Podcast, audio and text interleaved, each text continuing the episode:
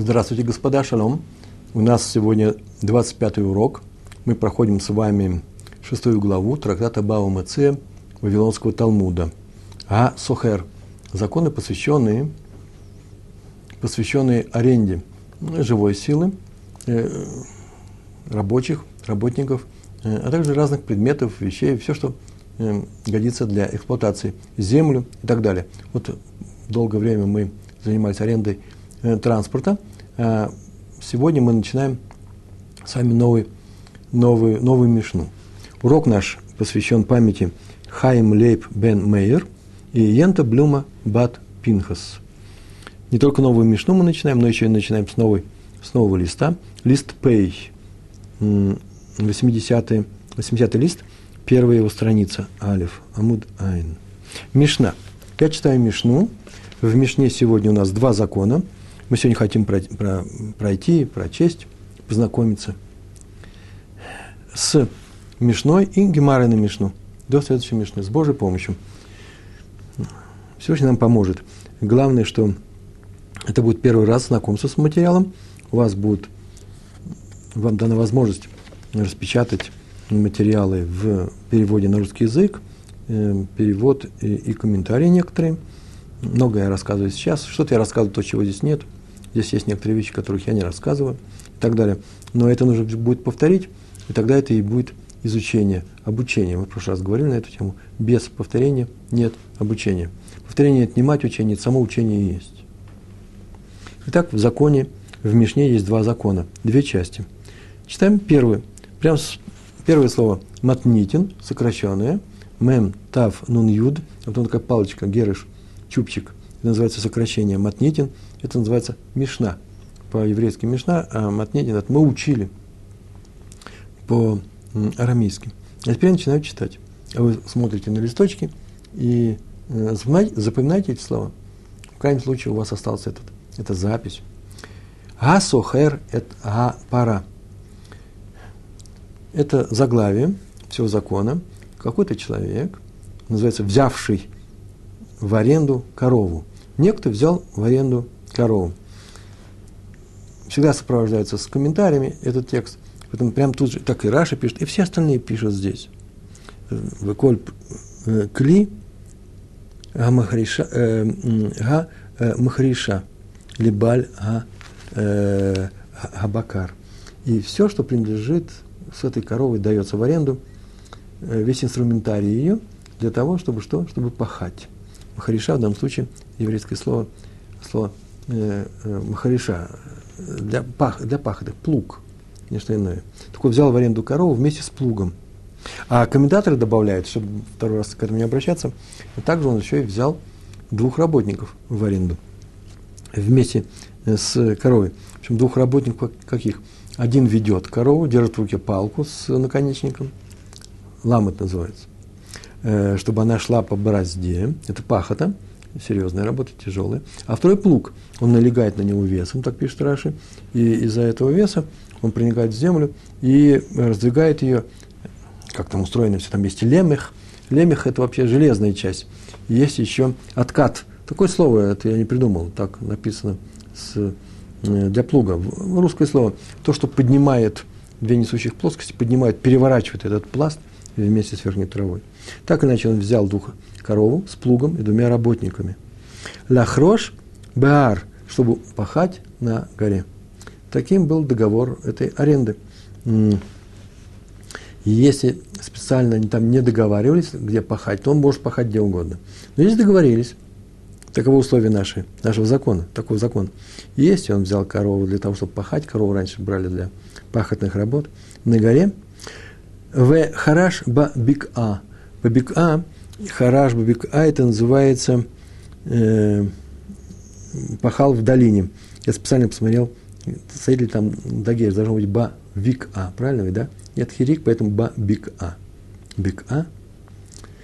В некоторых случаях второй бейс, бейс бейт, бейт бейт, второй бейт приносится как фейс, вейт. Взял он корову пахать на горе, а пахал на долине. В этом случае что?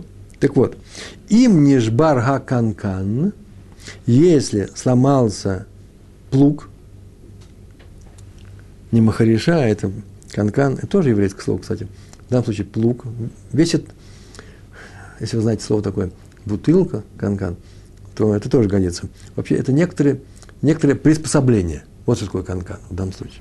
И если сломался плуг, патур, арендатор коровы, свободен от платы за этот ущерб. Потому что он взял, он должен вернуть и плуг тоже в целости. И в сохранности. Помните, мы говорили, да? Так что Рава считает, там многие считают, должен вернуть вещь. Как ты ее взял. Ему сказали пахать на горе, а он пошел пахать на долине, и сломался плуг. То есть он, скорее всего, э, наткнулся на камень, и на горе было более вероятно, что он э, там э, сломается. Ему и сказали пахать на горе по каким-то причинам своим. Он пахал в том месте, где скорее не будет поломки плуга. Поэтому считается, что не его изменения условий договора привели к тому, что он, это, э, плуг сломался. А вот если бабик а, обратите внимание, после слова патур, слава, точка идет, должна идти точка, дальше написано бабик а. Не написано, если он взялся пахать на долине, и так ему сказали по договору, а он пахал в горе. Этого слов, слов этих нет, если он. А поэтому сразу переходим, переходим к, к, к содержательной части этого предложения. Бабика, а если взялся пахать в долине, Вахараш Баар, а пахал на горе, вот в этом случае, им нишбарха канкан, если во время пахота, именно это важный момент, во время пахота, а не дома, сломался плуг, хаяв обязан заплатить за ущерб. Почему? Потому что он считается виновным в поломке этого плуга. Почему? Потому что изменил условия его аренды, а именно стал пахать там, где больше камней, на горе. Вы понимаете, и там могло сломаться э, это устройство, плуг, и здесь он может сломаться – но э, здесь мы не можем сказать, что он изменил условия к лучшему или к худшему. То есть он изменил условия к чему? К худшему. Ему сказали на долине пахать, он пошел на гору. Он условия эксплуатации изменил к худшему. Это вот важный параметр. Если меняет условия к худшему, даже если мы не знаем точно, из чего там все это произошло, мы знаем, что о камне наткнулся, но не больше, не меньше. Мы считаем, что это явилось следствием того, что ты изменил э, условия э, договора. Таков первый закон. Очень простой, даже не надо много говорить о нем. Сейчас Гемара будет говорить на другую тему, но тоже будет тема связана с коровой, арендатором, владельцем коровы, плугом и двумя работниками. Посмотрим. Второй закон Мишны. Ладуш ба китнит, если он взял корову в аренду, чтобы молотить китнит, сейчас говорят китниот, да, множественное число, бобовые, э, вещи, которые растут в стручках. Я не знаю, что такое молотить бобовые, как их молотят – нужно как-то отделить эти стручки от, э, от стебля. Может, это молодьба, а может отделить зерна от э, кожуры. Я боюсь, боюсь, что я не знаю, ничего не могу сказать. Но вот если он взялся молотить бобовый, так здесь написано, «Ведаш батвуа», сейчас посмотрю, «в», э, а на самом деле он, да, так, ну, я хотел сказать, удаш, «ведаш», и молотил на самом деле – зерновые, тва – это урожай, обычно подразумевается зерно. Вот зерновые, я так полагаю, что, понятно, пшеница, ячмень, то, что? Патур свободен от э, выдашь бытва, патур, свободен от платы за травму, если пройдет у этой, у коровы. И у коровы, и плуг, если сломается. Поскольку почему? Потому что, исправление, э, поскольку на бобовых они более скользкие. Хотя бы сказано об этом, чем зерновые. Изменение договора в данном случае не увеличивает вероятность предвиденных обстоятельств. Потому что он пашет на чем? Э, на зерновых, а на бобовых э, корова норовит упасть. И поэтому это не является небрежным или преступным отношением к данному предмету. Пшива называется, да? К объекту аренды. И поэтому он свободен в данном случае от платы за ущерб вне предвиденных обстоятельств. А если он для душ бытва взялся молотить зерновые, зерно молотить, а пошло, э, пришло ему в голову э, китниот, в дашь бакитнит, в дашь бакитнит, на самом деле молотил бобовые, то в случае травмы коровы, или что, или порча плуга. Я так полагаю, здесь плуга-то нет никакой, именно о крови разговор. Какой плуг может быть здесь? Если да, Незак был, конечно, только о крови разговор, то Хаяв обязан заплатить за что? За ущерб. Почему? Вот тут написано почему. Мипней шахикитнит э, махлекет. Потому что бобовые подскользают, как сказать, да, э, более скользкие, и на них корове легче поскользнуться. Видите, здесь причина написана в конце, но относится она причина и к началу, и к, и к продолжению. А теперь Гемар написано, это у нас сейчас будет шестая строчка, э, Гимл Мем, и снова этот, эта палочка, чупчик, Герыш, называется Гемара. Гемара. Два слова сейчас мы скажем, что есть два закона Мишны. Первый про канкан, про плуг. Второй закон про саму корову, которая имеет тенденцию скользить на том, что она молотит. Так вот, если арендатор коровы изменил договор, как мы говорили, плохую сторону, и что случилось непредвиденное обстоятельство, например, сломался плуг из-за камней, он не собирался его ломать, то арендатор возмещает ущерб. А если не изменил договор в плохую сторону, то что? Но плуг все равно сломался. Арендатор свободен от платы. Почему? Потому что он не изменил в плохую сторону. А вот теперь Гемара занимается таким вопросом, очень интересным. Хорошо, но здесь же есть еще и работники, они же еще работают. Это же не просто изменение договора. Они представлены к корове, один ее ведет, а второй налегает на, на плуг. Если виновен один из них, то хозяин плуга вообще-то может потребовать с него. Это он плохо вел. Он плохо эксплуатировал этот, этот плуг. Он же хозяин коров в данном случае. Сейчас рассказываем, как Раш написал в самом начале, что они, работники эти, являются принадлежностью коровы. Они наняты владельцем коровы. Есть владелец коровы и владелец плуга. И он нанимает работников, чтобы они работали. Он нанимающий, а они нанятые. И теперь пришел арендатор, тот, кто хочет взять, нанять эту корову. И теперь владелец коровы отдает ее в аренду, взяв в аренду работников. А тот получает и корову, и работников, и все остальное. Так вот, у нас есть два человека. И если один из них поломал этот плуг, в силу того, что небрежно работал, он и должен заплатить его. Он же сторож этой вещи. Ему поручили ее. Так вот, начинаем читать саму Гемару. Прям первые слова. Геха дело шаниба. Геха – это когда, такой случай, как, как, когда, что произошло, да это что? Ло не, шани ба не изменил ее. Это называется, а в данном случае, в случае, когда арендатор не изменил ее условия для коровы, и плуг, тем не менее, для эксплуатации, да, он начал пахать в другом месте, это изменил, а если начал пахать не в другом месте, не изменил, то что? Ман мешал им. Кто платит? Ему дали пахать в долине, и он пашет в долине. Кто теперь будет платить? Есть два работника, которые почему-то взяли и э, во время работы сломали лук. Ман мешал им. Кто платит за ущерб? И в Гемаре есть два ответа. Первый ответ.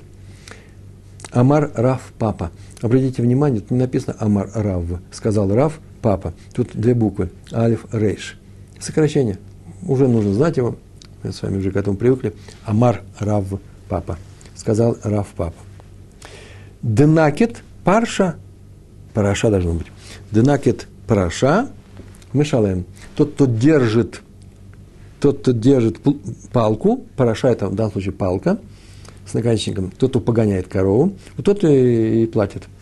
Э, э, почему?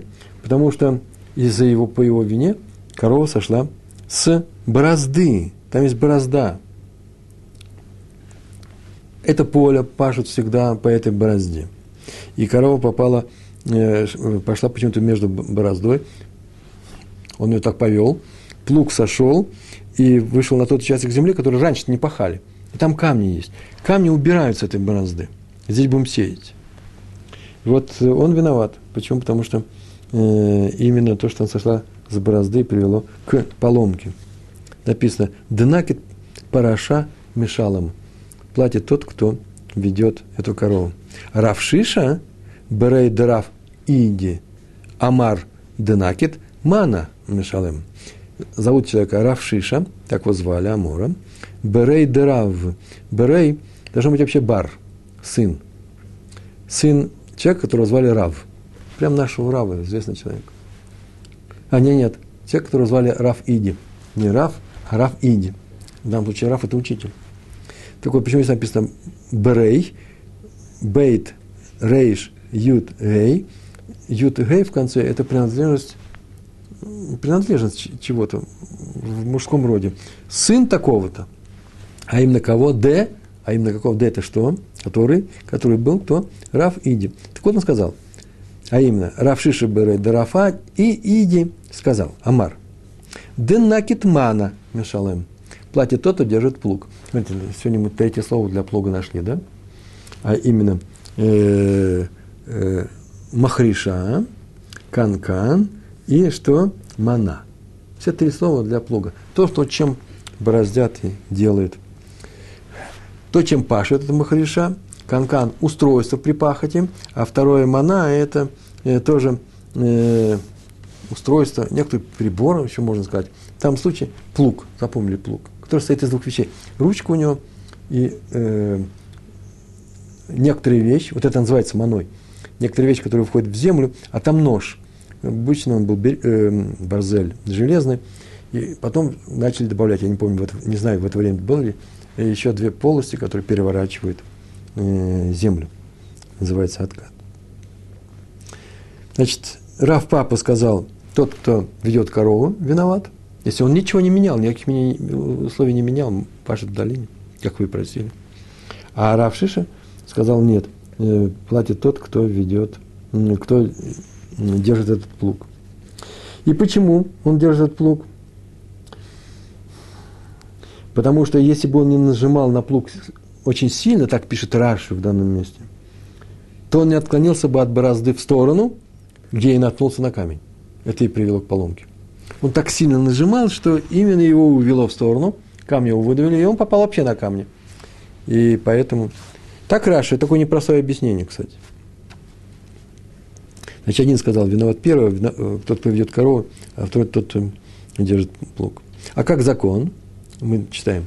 В Гилхата, в Гилхата, а закон такой, де накит мана мешалым, что тот, кто держит э, плуг, тот платит. Ну, как мы сейчас сказали, самое интересное, что тут в двух местах написано, да? Равшиша сказал, что платит тот, кто держит мана, и закон тут платит тот, кто держит мана. В первом случае ничего не написано было. Э, виноват тот, кто э, налегал на, все пишут, налегал на плуг. И это и привело к поломке. И вот только там, где закон написано, а закон, как Равшиша, Береда Рафиди, вот там Раша написал, именно из-за того, потому что, что он так налегал сильно, что он съехал в сторону. Не сломался на, об камне здесь внизу, а уехал в сторону. И еще закон продолжает. Значит, закон такой. В гилхата дынакит мана мешалем. А потом написано. В и духта да михаска гундерей тарвайгу мешалмим. А если это место в и, если в и а если дух-то, это, дух-то это место, до Михаской известно Гундари, так, Михаской это называется держим, мы это место держим как известно, нам известно, что оно, э, э, это э, каменистые, если известно, неважно, долина, горы, неважно, все знают, что это место каменистое, то платят оба. Тарвайгу, они двое, мешалмин, платят оба. Почему? Потому что на каменистой почве вообще плуг легко съезжает с борозды в сторону, без даже и не надо сильно давить. Так написано в Раше. И поэтому в этом случае они делят поровну. Потому что вообще, в принципе, не, не ясно, кто из них сломал, оба, наверное, вместе участвовали. Поэтому, поскольку не ясно, платят оба работники. Тот, кто вел корову, и тот, кто налегал на плуг. Тусофот на этом месте пишет, такого быть не может. Там прям написано, удивлены они. Почему? И ради этого объяснения. Получается, что это объяснение опирается на такой закон. Мамон гамуталь бесафек холкин. Каждый раз, когда мы видим, что мы, у нас сомнения, сафек – это сомнение, софек, мы не знаем, кто из них виноват, то будут платить оба. В случае сомнения делим, так я перевел. А оно, это положение, принадлежит Сумхусу. Есть люди, которые соглашались, как он, но оно известно такой закон Сумхуса. Но мудрецы, которые с ним спорили, они полагают, что всем по-другому. Если неизвестно кто, то пополам, они считают по-другому. Они говорят, если неизвестно кто, тот, кто хочет достать из другого деньги, пускай доказывает. Называется Гаму Цими Хаверо Алав Гарая. А поэтому здесь оба они не что? Никак не, не, не отвечают за поломку плуга. Не, мы не можем сказать, из-за чего плуг поломался на каменистой почве. Нарушений со стороны арендатора не было. Он пашет там, где они договорились с владельцем плуга и коровы. И поэтому э, кто-то должен заплатить за поломку. Считается, кстати, между прочим, очень важный момент, так написано везде, что плуг можно сломать только по небрежно с ним обращаясь. Это такая вещь-то железная. Потому что, наверное, сильно на камни нужно наезжать. А раз тут пашут годами, то тут оно и не сломается этот плуг. Поэтому э, с них ничего нельзя взять. Почему? Потому что мы не знаем, кто из них виноват. Но ведь нужно же объяснить нашу гемару. Наш закон так написано. Тарвай его мешал минно. Оба не платят. И поэтому Тусафот объясняет совсем по-другому. Работники, зная, что они сейчас пойдут пахать на каменистой почве, прекрасно знают, что они оба отвечают за этот плуг, им так сказали, и поэтому каждый из них контролирует работу второго. Первый оглядывается и говорит, не съезжай с борозды, а, то, э, или не, не, не дави, но здесь в данном случае нет давления, да, не, плуг не уводи в сторону, иди за коровой, а второй говорит, корову веди э, ближе к борозде, они контролируют друг друга, смотрят за это. Почему? Потому что за этим, почему? Потому что они знают, что в случае поломки они будут отвечать оба. Тут здесь не работает принцип, что в случае сомнения э, делим пополам. Нет, было бы сомнение, разговора нет. Они выступают как одна бригада, и поэтому отвечают за все вместе. Так объяснили Тософот прямо на этой же странице. А вот еще есть Тософот, на этой же странице самый верхний Тософот – очень интересно, мне это понравилось. На всех уроках почему-то это проход, проходит мимо. Ну, для начинающих.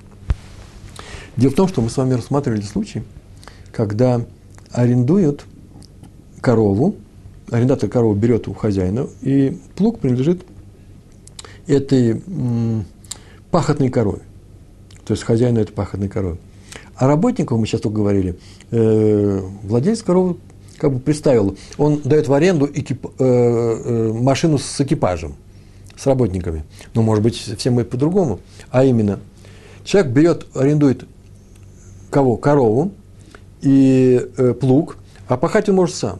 Или может взять своих работников. Он владелец поля. У него есть для этого средства. Бывают такие вещи. А поэтому нужно рассмотреть, ввести в рассмотрение такой случай, когда он нанимает этих работников. В таком случае у нас есть следующий, следующий, следующий закон, так говорят Тософот. Работники наняты хозяином, поэтому они принадлежат хозяину, выполняют его функцию. И поэтому, если они сломали, то он никак не может быть виноват, да, тот, кто нанял эту корову. Или работники наняты кем? Арендатором этой коровы. Если они сломали, то арендатор за это отвечает. И еще какие два случая? Ну, наши два случая. Изменил он условия договора или не изменил. Так вот, есть арендатор, сейчас будем говорить, изменил условия договора и пахал на горе вместо долины, то работники, если они наняты хозяином коровы, то в этом случае арендатор платит за плуг. Почему? Он изменил. Если бы он не менял ничего, то все было бы хорошо. И работники не платят. Вот так объясняют. Повторяю, ему сказали, нужно пахать на долине. Мой плуг не приспособлен к горам. Он пахал на горах. И работники были хозяйские, э, работники принадлежали э, владельцу коровы. Арендатор платит за плуг, а работники не платят. Почему? Они так могут сказать. Так вот Сафот написано, так везде написано. Вот Сафот я прочитал.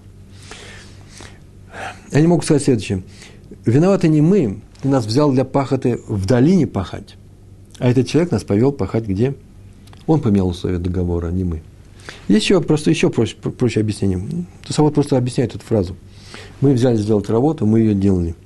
Но мы это наш с собой договор. Но наша ответственность за сохранность плуга кончается долиной. В горах за сохранность плуга мы не отвечаем. Второй случай. Арендатор таки изменил условия, и вместо долины пашет на горе, а работники теперь наняты арендатором этим. То арендатор, арендатор не платит, а работники платят. На самом деле, конечно же, арендатор платит, он же изменил. Но эти деньги возьмет с кого? С своих работников. Почему? потому что он их нанял на, для пахоты в горах. Он их не обманул. Это он владельца коровы не выполнил с ним договор. Он сказал в долине, а, пошли пахать на горе. А их он взял для того, чтобы они пахали на горе, они должны там пахать. Получается, что арендатор не платит. Ну, хотя для владельца коров все равно кто заплатит, да? Вы меня поломали, твои работники плати. Арендатор ему заплатит, а работники заплатят ему. И теперь арендатор не менял никаких условий, то в обоих случаях нанятые работники хозяином коровы, наняты они арендатором этой коровы. Во всех случаях арендатор не платит, а работники платят, у них свои отношения с хозяином. Они сломали чужой плуг, взявшись за работу, поэтому они за него отвечают. Повторяю, что его можно сломать только тогда, чтобы проявить большую небрежность в своей работе. А теперь Гемар на этом кончается, начинается новая тема в Гемаре. Вот сейчас мы сделаем последние усилия и прочитаем такой текст непростой. Но и сложного ничего особенного нету. Здесь просто очень много слов, а сейчас мы их прочитаем.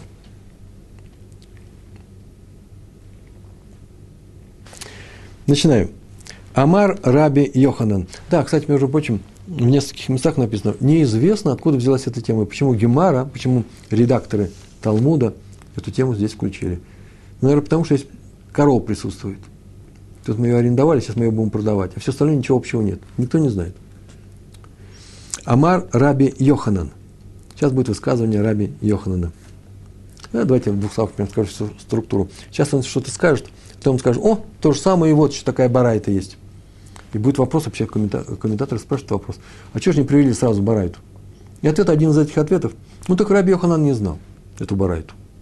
Интересный ответ, да? Поэтому привели Раби Йоханана, а потом привели барайту, которую он просто не знал. Что значит не знал? Ну, пускай он не знает, но вы-то приведите эту барайту. Тем более, что в продолжении барайта есть еще то, что сказал Раби Йоханан. То же самое интересно. В совсем другом трактате. Я хочу сказать, что по-разному компонуется Гемара, у нее много интересных таких э, структурных особенностей. Сейчас мы не будем отвлекаться, будем читать саму Гемару. Амар Раби Йоханан. Гамухер пара ле, э, лехаверо. Один человек продает другому корову.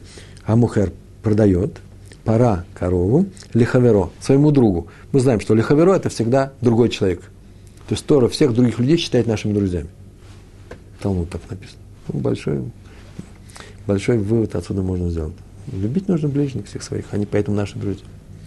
Тот, кто продает корову другому человеку, в Амарло, и сказал ему, но перед продажей, когда он продает эту корову, он ему что-то говорит, и сейчас он скажет такую фразу. Он сейчас начнет перечислять ее недостатки. Так нужно говорить. Смотрите, что он сказал. Паразо – это корова. Накханидги. Накханид – это бадучая она, бадается она. Нахшанитги – кусачая она. Я слова эти можно не знать, потому что я тоже бы эти слова, может быть, я не знал, но я знаю, что просто э, как будет кусаться, бодаться, бояться на полу. Поэтому я вижу эти слова. Нахшанидги – кусается. Батанитги – она еще и легается. Бета, да. И еще что? Равцанит ги. Она еще и бросается на землю, так катается по земле. Вот сколько в ней недостатков. Вегая ба мум и хад. Но оказался в ней только один недостаток. Так он сказал, когда он продавал корову. Э, некоторые говорят, тут написано Вегая ба мум и хад. Некоторые читают здесь. Не про это ошибка, нужно говорить э, Гая ба мум ахер маленькая черточка в букве, был другой мум совсем. Но мы подходим, исходим из того, как все комментаторы пишут, нет, один из этих недостатков на самом деле был. Он перечислил все недостатки, а был один, а все остальных не было. Уснафо венгамумим, а он его присоединил, этот один недостаток, ко всем остальным недостаткам, на которых на самом деле не было. Нету их. Был только один недостаток. Арезе миках таут. Я сейчас специально произнес миках таут. Миках – это э, сделка, продажа. Все говорят, я ни разу по-другому не слышал, я слышал меках. Везде написано мигах. Я не знаю, в ашкенадских ешивах вот так вот произносят. Поэтому это одна, одно, одна из причин, почему здесь в наших уроках я не привожу ни, никуда эти точки в словах, потому что читаться может как угодно. На наших уроках, на всех ешивах, где я учусь, мои дети учатся, там обязательно будет меках. Мехах Тавут. Эта продажа отменяется. правило такое. Когда человек продает что-то, продается, продает покупатель что-то, он обязан ему сказать недостатки этой вещи.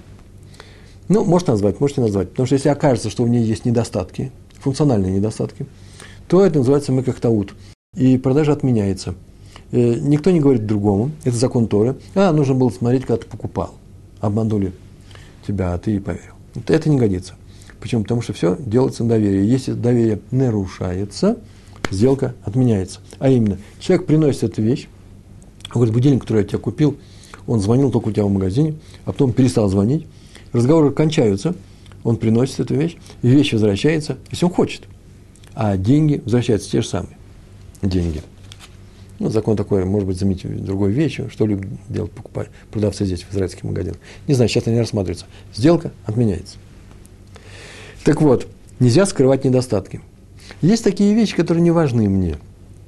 Но я могу прийти и сказать, на самом деле, э, для меня это важная вещь. То, что принято здесь, считается более-менее важной вещью. Например, э, краска слеза с холодильника. Холодильник новый, совершенно новый. Но вот справа, с правой стенки, просто такой случай был, э, слезла краска. Я его возьму. Да еще, если еще и дешево, потому что, да, краска слезла. С удовольствием. Почему? А у меня холодильник, кстати, в нише, и там это не важно. А для некоторых, для некоторых людей в некоторых покупках иногда есть важные вещи. Для него, например, очень важно, чтобы была эта краска. Э, ему очень важно, чтобы корова, что э, ну, какие-то условия есть. Есть у него условия. То, что она легается ему все равно. Она все равно стоит в стойле или никуда не выходит. Такая инкубаторская корова. А для другого это очень важно, к ней не подойдешь с ведром. И поэтому, когда он перечислил целый ряд несуществующих мум, мум – это недостаток, изъян – э, изъянов этой коровы, э, и, среди, и среди них был только один недостаток, который он присоединил, да, уснафо бен гамумим, реза микахтаут. Почему? Хозяин не может сказать, что предупредил перед продажей э, о том, что и это я тебе назвал твои недостатки. Какой ты недостаток? Такой-то ты говоришь важный, ты мне возвращаешь эту корову, или, да, коров в данном случае. Причем, я же ее тебе тоже назвал. Так ты назвал только про... Я же тебе сказал правду. Он сказал, да, но все остальное неправду ты сказал. А именно, он может прийти и сказать. Ты мне сказал так много перечисленных недостатков, плохих, что я решил, что вообще у нее, я вижу, этого недостатка нету, этого нету, этого нету. Я решил, что у нее нет вообще недостатков. И не стал проверять на тот, который важен для меня. Вот что здесь произошло. Сокрытие недостатка считается – э, нечестным приемом в торговле. Торгов... Продажа отменяется. Так вот, если перечислены множество, несколько, целый ряд вымышленных недостатков, даже среди них, если есть очень важный недостаток, он на самом деле есть, это считается как умышленное сокрытие недостатка. Вот новость, хидуш нашего закона. То есть часть их он проверял, этих недостатков, и не нашел, что они есть, и поэтому он решил не проверять ее из-за того недостатка, который у нее на самом деле оказался. Между прочим, почему он так сказал? Такой интересный случай, это уже это важный момент, может быть. Раши написал, скорее всего, он называл целый, назвал целый ряд недостатков для того, чтобы отвести себе всевозможные жалобы в дальнейшие. И это, и это, и это. Вот вы слышишь, покупай, видишь, я продаю дешево. Э, поэтому, чтобы не было жалоб дальше, он назвал их все вместе. А Ариф и Рамбам, Рамбам пишет, да нет, это именно и была эта цель. Он хочет, тем самым дал ему понять, что он поэтому продает ему дешево. Что, видишь, я не просто так с ума сошел, это мои слова, извините, а из-за того, что в ней э, дешевле нормальной цены, большое количество недостатков. Ну, не очень ты говоришь, они есть, но, по крайней мере, я тебе объясняю, почему я ее продаю тебе дешево. Итак, назвал много недостатков, и все они не существуют, а среди них один тот, который важен покупателю – это считается мекахтаут, как будто бы ничего не назвал. Раби Йоханан продолжает между тем. Мумзе, а если он говорит мумзе, видишь, у него есть один мум, и называет конкретный недостаток. Мумзе, мум – это недостаток, зе – этот, и он называет. Вымум ахер, и еще какой-то, и не называет его. И то как раз и второй-то и был ему важен, этот недостаток. Эйнзем мекахтаут. Это не э, это такая продажа не отменяется. Почему он должен прийти и сказать, слушай, ты меня не назвал мой недостаток. Я сказал, тебе еще один есть. Почему ты не спросил меня какой? ты мог не покупать. Раз ты не спросил, а я тебе сказал только один правдивый, да, правдивый недостаток, он существует. Ты же видишь, я же не знаю, какие тебе важны, какие не важны. Я сказал еще один. Это вот Тора считает, что этого достаточно. Сейчас мы еще поговорим на эту тему. Здесь очень интересная вещь раскрывается одна. Но здесь продолжение есть. Таня нами ахи. Таня, это учили Барайту, нами также ахи. Так. Так мы еще одну Барайту учили, на такую же тему. А именно, аму харшифха лихаверо. Кто-то продает рабыню другому человеку. Раньше рабынь продавали. Ваамарлу. И говорит ему, ну, перед продажей, называет, как положено, все ее недостатки, что она не умеет делать, что она умеет делать. Может, она ее нанимает на кухню, э, вот она все делает хорошо, но вот э, воду, тяжести не носит. Все что угодно может быть. Но здесь конкретные вещи перечислены. Смотрите. Ваамарло. И сказал ему, Шефхазо шутаги. Она, ну, не умная. На самом деле, конечно, надо сказать, глупая. Шута – это глупый. Шута – глупый. Неумная она. Нихпет ги. Нихпет. Нихпет. Болеет эпилепсией. Подучий болеет. Мышуамем – это ги. Мышуамем в данном случае сумасшедшая она. Заметили, неумная и сумасшедшая – две разные вещи – целый там текст есть в комментариях. Вая ба мум хад. В ая ба мум хад. Но оказалось, что у нее только один недостаток. У нее оказался только один недостаток. Как там было, корова у нас кусается или гается, но оказался у нее только один недостаток, который он присоединил к остальным. Это был вот. А здесь что? Он перечислил только три в данном случае. Вая ба мум эхат. Но был в ней мум, недостаток один. В снафо бен гамумим. И он присоединил ее к другим недостаткам, этот недостаток. Зе, гарей зе, мекхтаут. Вот такая же барайта, мекхтаут. Отменяется все. То есть покупатель имеет право отказаться от покупки, принести ее рабыню, сдать, вернуть деньги обратно.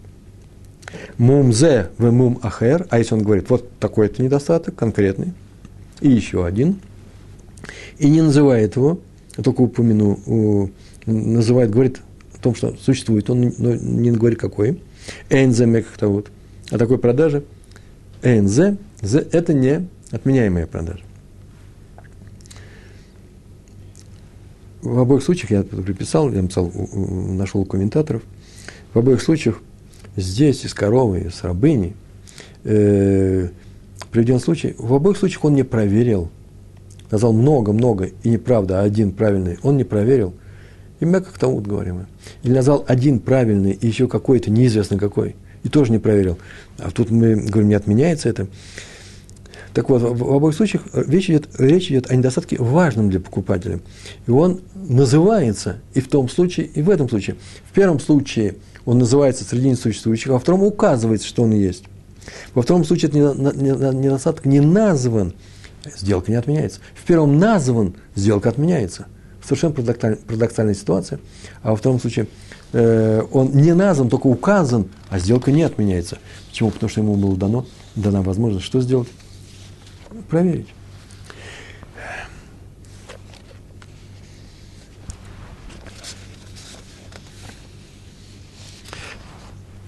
НЗ, мы как-то вот. А теперь Гемар задает вопрос по поводу этой барайта. Барайта кончилась про рабыню. Сначала был Раби Йоханан рассказал про корову, как будто он не знал ту барайту. Ну, не знал. Потом такая же барайта абсолютно про рабыню. И тут задается вопрос. Амарлей Раф Аха Брейдерава или Раф Аши. Тут у вас тоже две буквы, Амарлей, Алиф Ламед. Это называется «сказал ему». Там было «сказал Рав», да?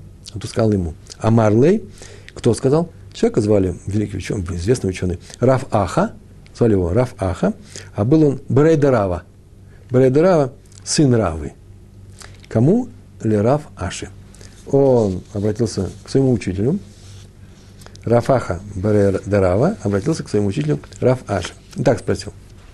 Гаюба коль гамуми малалу магу. А если, слово если нет, здесь написано, написано, были в ней все эти мумим, недостатки. Гаю были, ба в ней, коль все, а мумим, недостатки, галалу эти. Что в этом случае? Каков закон? Магу. Видите, одно слово только. Магу. То есть он перечислил в Барайте, он перечислил, и все это не было правдой. А один изъян он назвал, и он был правдивый. И теперь ты не можешь сказать, что ты его не проверил. Почему? Ты можешь его сказать, почему? Так Барайт наш говорит. Весь мы как таут. Почему? Потому что э, нечетко сказал, неясно, было слишком много неправды. А если много правды, и все неправдивые, каков закон?